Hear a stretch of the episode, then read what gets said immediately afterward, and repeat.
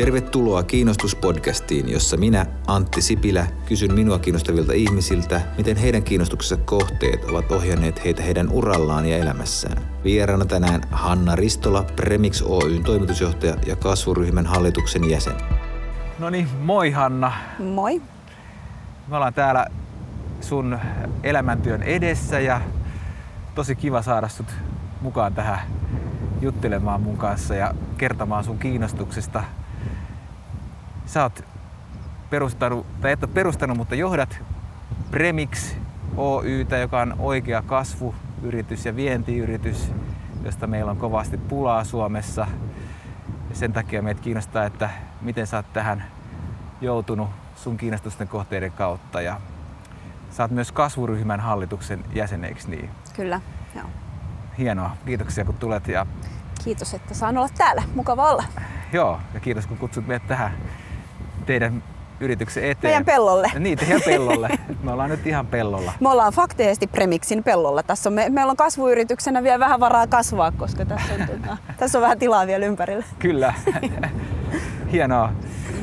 Jos lähdetään liikkeelle, niin mä voisin kysyä sun lapsesta. Onko sä aina lapsesta saakka, ihan pienestä lapsesta saakka suunnitellut kasvuyhtiön vetämistä ja ollut ulospäin suuntautunut johtajatyyppi vai miten se meni sun ihan lapsuudesta? Joo, mahtava kysymys. En kyllä oo. Se on aika hassua, että vaikka kuitenkin isäni on tämän yhtiön perustanut, että on tavallaan ollut aina osa mun lapsuutta ja toki täällä on niin kuin lapsenakin käynyt. Mutta sinänsä jännä, että ei meillä kotona koskaan puhuttu Premixistä. Se ei ollut niinku millään tavalla selkeä, että ei minä tai mun veli kumpikaan tulisi tänne. Et meitä ei niinku millään tavalla painostettu. Tähän mä en koskaan ole kokenut semmoista painostusta, että mun pitäisi jatkaa perheyhtiötä, mitä aika paljon kuulee niitä haasteita, että on ne kovat paineet lasten harteilla, että on sukuyhtiö jatkettavana. Ja meillä ei koskaan tämmöistä ollut, mutta en mä ehkä niin kuin... En olisi pienenä minänä uskonut, että olen tässä, että lapsenani mä olin hirmu ujo. Mm. Mä etenkin tällaisia tilanteita niin olisin välttänyt ihan siis loppuun saakka. Mä pelkäsin kuollakseni esiintymistä. Kirjaesitelmä koulussa, joka se oli ihan pahinta mitä oli. Kädet tärisi ja en nukkunut edellisenä yönä ja mä olin hirveän hiljainen ja ujo. Et en olisi kyllä lapsena tämmöiseen uskonut, että olisin, että kyllä tämä niin kuin ajatus tästä on kyllä kypsynyt niin kuin selkeästi myöhemmin. Joo. Niin kuin se johtajana täytyy esiintyä aika paljon koko ajan erilaisissa tilanteissa. Kyllä. Joo.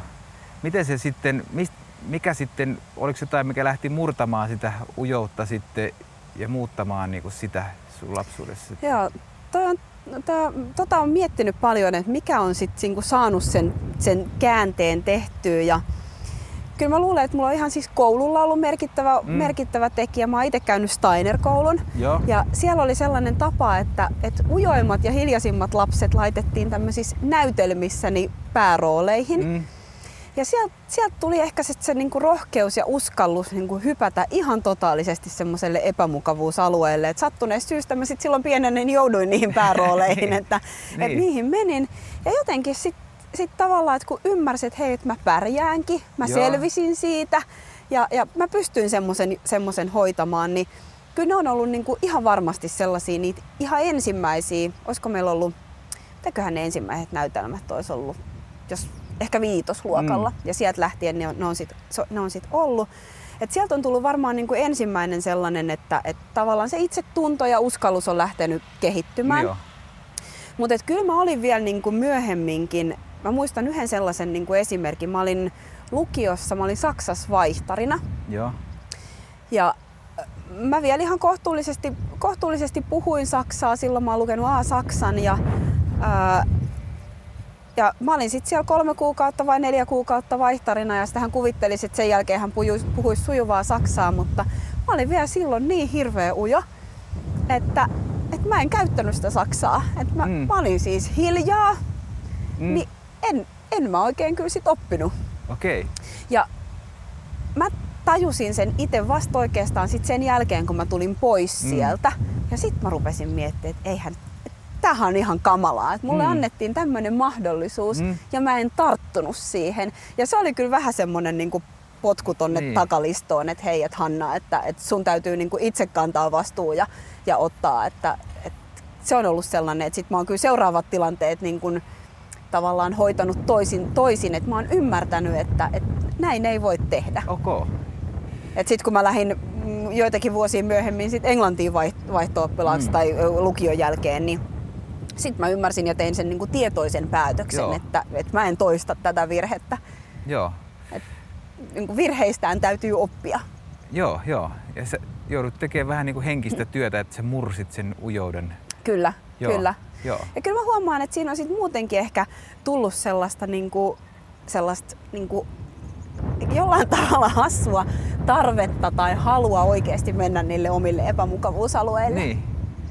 Ja se on ollut kyllä sitten semmoinen, mitä mä mietin, että mä oon niinku kotoakin saanut, että se mikä on ehkä se paras, mitä kotoa on tullut, niin on tullut kyllä semmoinen niinku usko omiin kykyihin ja usko itseesi ja semmoinen niinku vahva itseluottamuksen kasvattaminen, että on kokenut, että kyllä vanhemmat on tehnyt niinku siinä älyttömän hyvää työtä, että on saanut sen ja ymmärtänyt, että virheistä oppii ja niistä jos mistä oppii, niistä parhaiten oppii. Joo.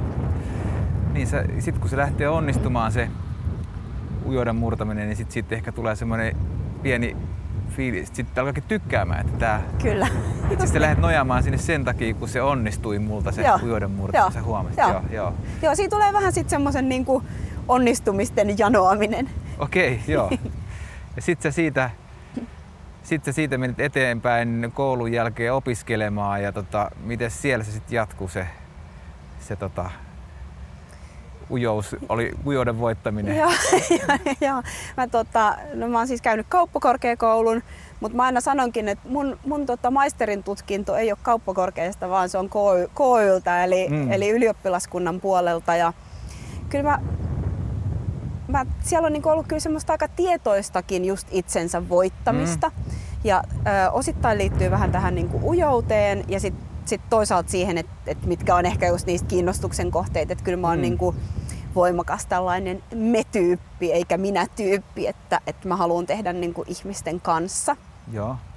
Mä mietin yhtä semmoista niinku konkreettista esimerkkiä, joka on kyllä mulle opettanut ihan hirveän paljon, joka on ollut varmaan niinku ihan niitä yksiä semmoisia kiintotähtiä tässä mun niinku koko johtajauran kehityksessä. Niin se taisi olla toinen opiskeluvuosi, niin haettiin KY:llä sitten tämmöistä, se oli tämmöinen konsepti kuin KV-viikko, jonne kutsuttiin about 40 ulkomaalaista niinku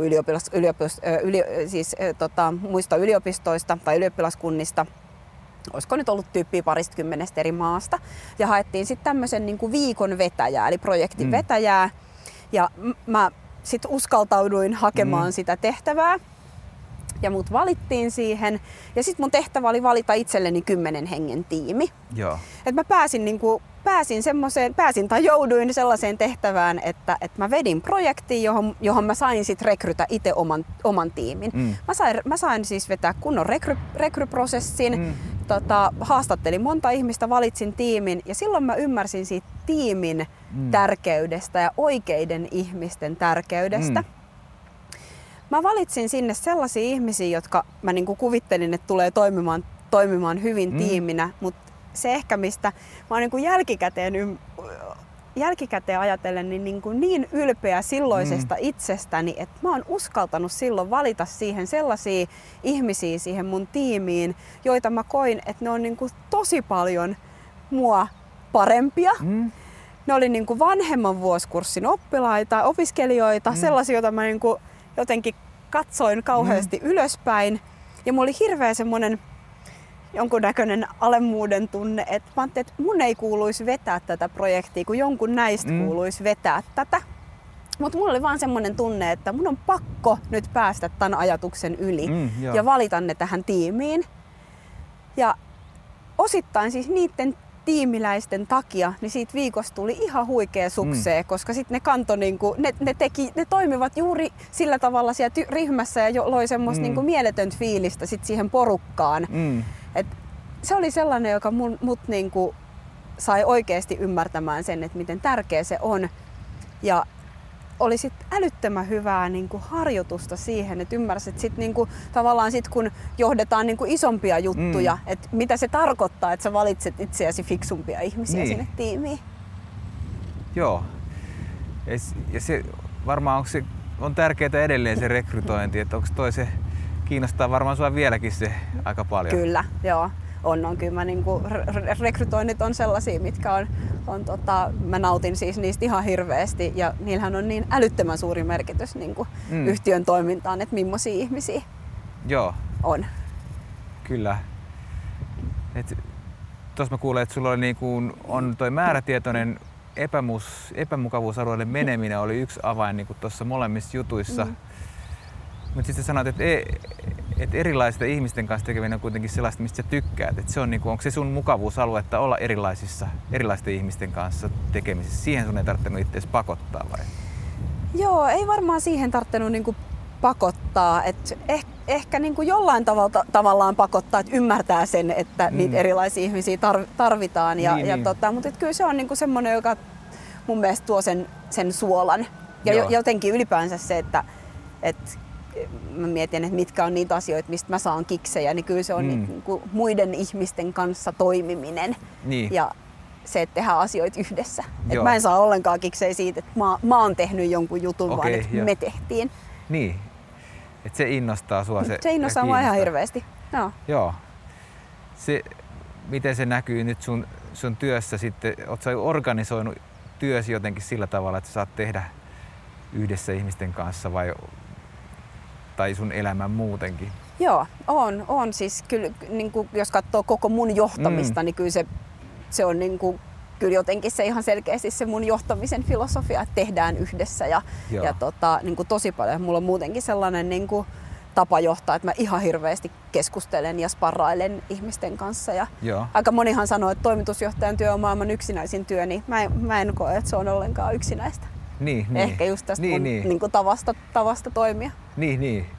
Et jos me juteltiin tuossa aikaisemmin vähän, niin mä muistan, että sä kerrot, että sä teet muun muassa sellaista vielä, että vapaa-ajallakin sä oot jossakin koulun toiminnassa mukana ja harrastusten niin kuin näissä hallinnossa mukana. Mä ajattelin, että mulle tuli ekana mieleen, että se on niin kuin, johtuuko se suorittamisesta, mutta se ilmeisesti niin kuin hakeudut vapaa-ajallakin ihan huviksis näihin tehtäviin vai? Tai niin kuin kiinnostuksen kautta? Joo, kyllä se tulee, kun aika monihan kysyy, että onko sä niinku ihan hullu, että sunkin työ on aika hektistä ja matkustaa paljon ja pitkiä päiviä, että miksi sä oot sit kaikessa juniorijalkapallotoiminnassa mukana ja koulun vanhempainyhdistyksissä ja muuta, mutta kyllä se tulee sieltä tavallaan siitä samasta ajatuksesta, että tämmöisestä yhdessä tekemisestä ja mä nautin ihan hirveästi siitä, että kun lähtee vaikka jonnekin.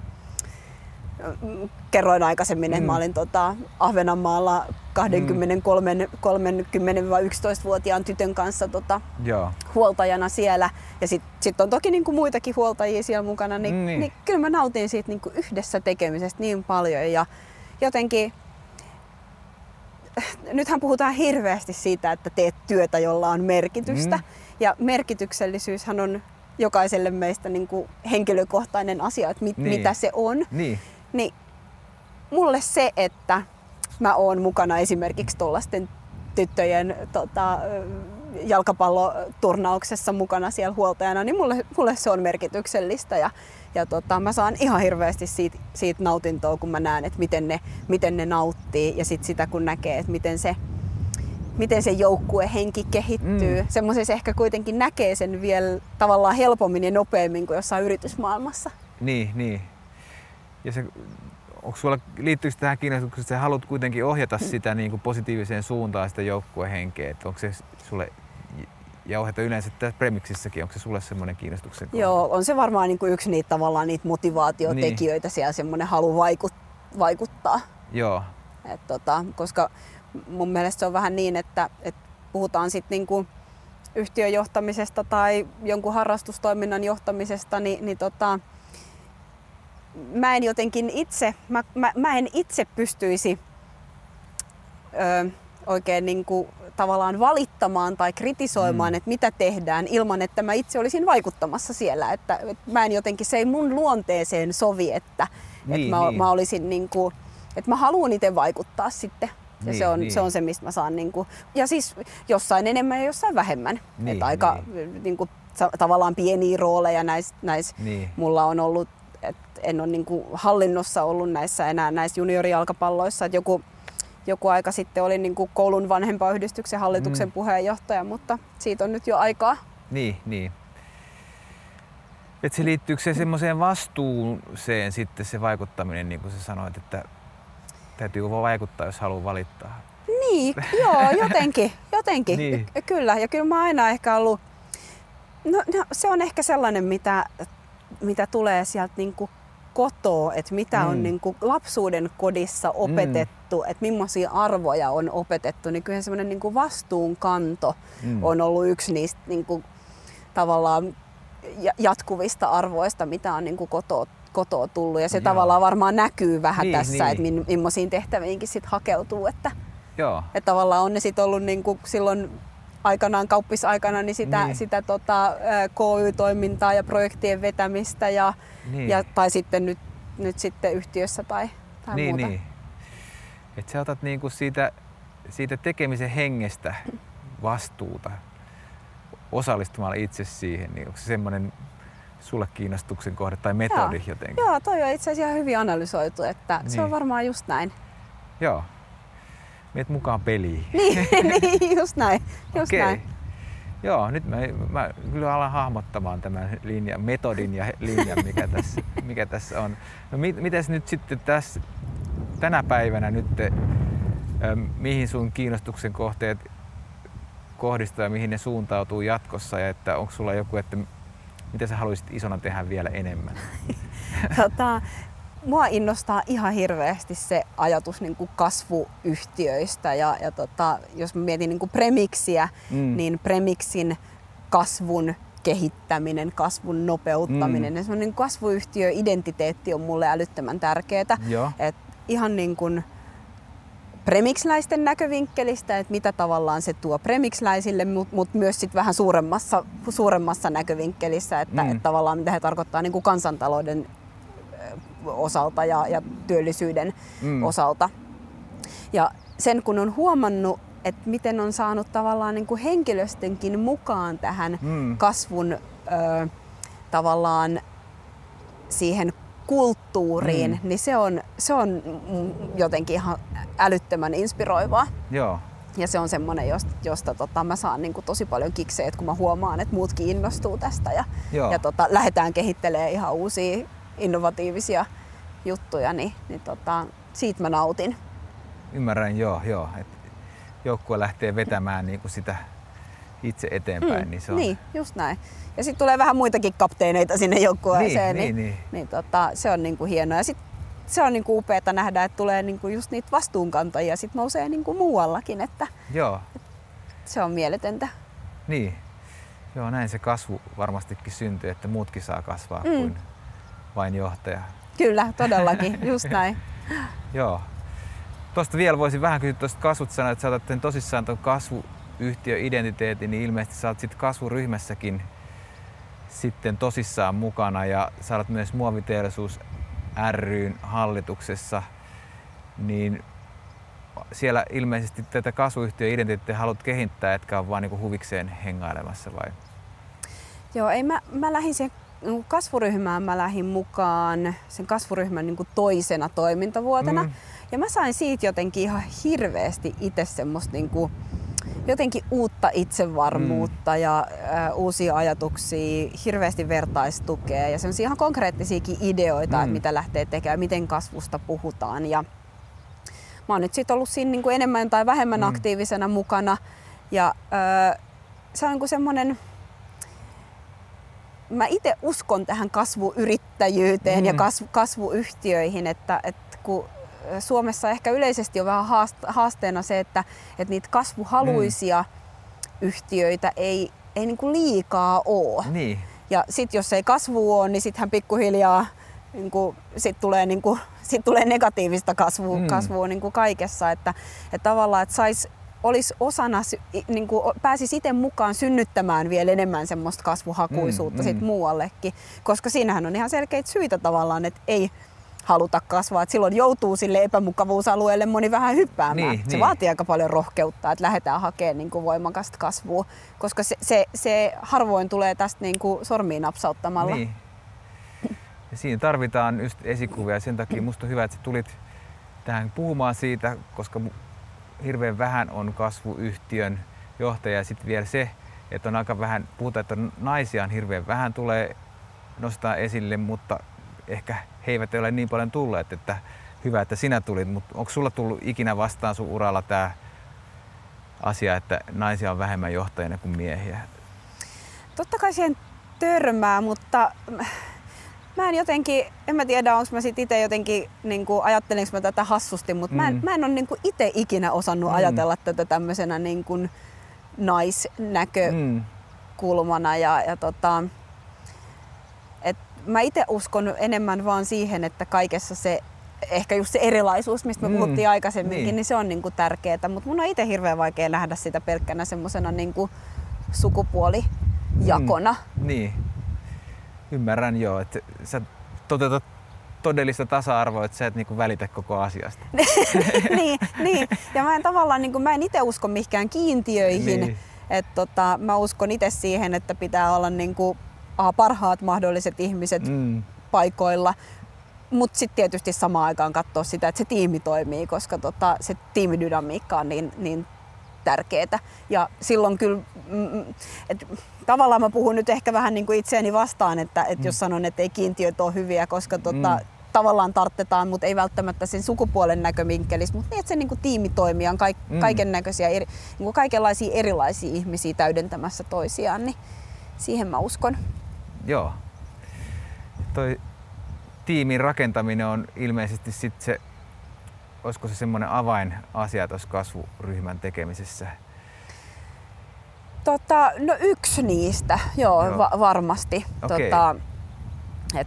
Kyllähän, jos mä mietin niin kuin kasvuryhmää ja sitä, miten se toimii, niin mä luulen, että siellä se ehkä se kaikista oleellisin on se, että siellä ollaan niin semmosia, ihmiset on jotenkin niin aitoja ja niin kuin, toisaalta siis optimisteja, että näkee niitä mahdollisuuksia, mutta tavallaan myös siis ihan hirveän nöyriä.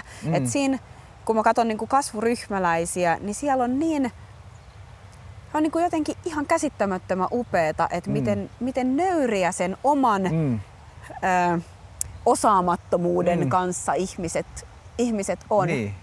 Yksi ihan siis mahtava esimerkki oli, kun meillä oli kesäjuhlat nyt tänä kesänä ja meillä oli ollut sit tämmöistä asiaohjelmaa jossain vaiheessa ja sitten alkoi paskan johtamisen bingo. Okay.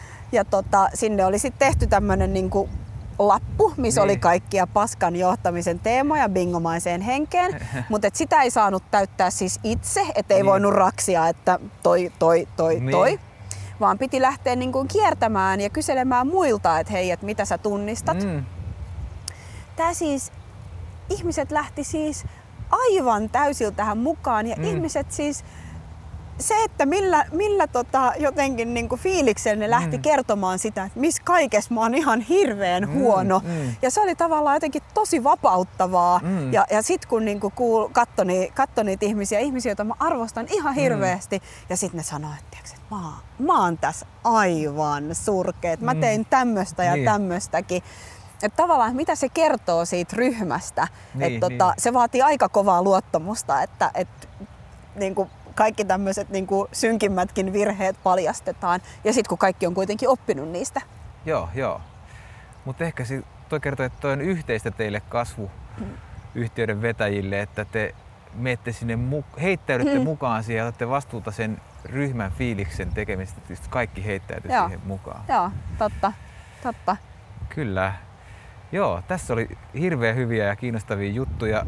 Mä mietin, onko sulla jotain vielä, mitä sä haluat kertoa, että mikä sua kiinnostaa ja mitä sä haluaisit kysyä esimerkiksi muilta kasvun tekijöiltä, joita mä haastattelen?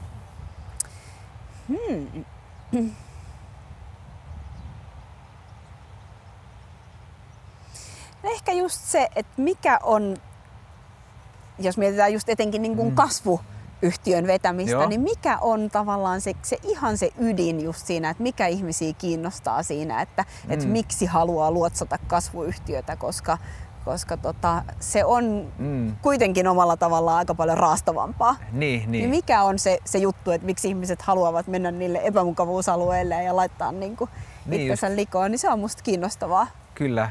Ehkä sitä mä voisin vielä sulta kysyä silleen, että me saatiin nyt vastausta tähän, että sua kiinnostaa tämä tiimin rakentaminen ja sinne mukaan tekeminen, se hengen rakentaminen niin kun hirveästi ja nautit siitä, mutta onko siinä vielä muuta siinä sun ytimessä, miksi sä haluat tehdä? Liittyykö se esimerkiksi tähän perheyrittämiseen tai muuta, josta voisit kertoa? Liittyykö se jotain muutakin ydintä siellä ytimessä? No siinä niinku, se, miten se liittyy sinne perheyrittäjyyteen, niin on siellä varmaan niinku semmonen, että jos puhutaan sitä, että on niinku tekemässä merkityksellistä työtä ja se, että haluaa saada aikaan tai että se niinku vaikuttaa suuremmin, mutta onhan siellä tavallaan niinku aika iso sellainen, niinku, kunnia on väärä sana, vaan se, että haluaa antaa arvoa sille aiemmalle tehdylle työlle ja tavallaan tuoda niinku kunniaa sinne, että saisi sen niinku jatkumon ja mielellään niinku noususuhdanteisesti. Niin kyllä se on ainakin sellainen, mikä on niinku mulle iso juttu, että isän aloittama työni saa niinku kunniakkaan jatkon, niin kyllä sillä on mulle merkitystä. Joo, ja se on sulle siis nimenomaan positiivinen voimavara eikä taakka vai? Täysin, joo. Täysin. Osittain ehkä sen takia, että se mikä, kun mä mietin, että just, että millaisia ohjeita ja neuvoja mä oon saanut kotoa ja mitkä on ollut musta niitä niinku parhaita, mitä mä oon yrittänyt niinku jakaa muillekin sit, etenkin just niinku perheyrittäjille, koska se on just niin kuin sä sanoit, niin aika monelle se on semmoinen taakka. Niin yksi semmoinen syy, miksi ehkä itsellään on niinku rohkeus riittänyt siihen, että on lähtenyt niinku tavallaan viemään tätä tänne niinku kasvuyhtiösuuntaan, on se, että mulla on ollut aina ihan hirveän vahva tuki, että muuhun luotetaan. Ja et ehkä just etenkin, että se perhe luottaa siihen. Ja mun isäkin on niinku ihan mieletön, siis vielä tänäkin päivänä, vaikka on ollut 20 vuotta siitä, kun hän on itse ollut operatiivisessa bisneksessä mukana, niin hän edelleen hirveän paljon sparrailee munkaan näitä juttuja. Okay. Ja sit hän antoi siis sen neuvon, kun mä aloitin, joka oli se, että make your own mistakes. Okay. Se on ollut musta ihan mahtava vinkki, koska mitä enemmän sitä ajattelee, niin siihenhän just sisältyy se niinku luottamus, että mä uskon siihen, että sä pystyt tekemään tämän. Tee omat virheet, opin niistä ja sä selviit kyllä. Se on ollut musta ihan mahtava. Mä oon siitä ihan suunnattoman kiitollinen. Upeeta. Joo, mahtavaa. Kiitoksia kovasti sinulle, kun tulit mukaan tähän. Kiitos.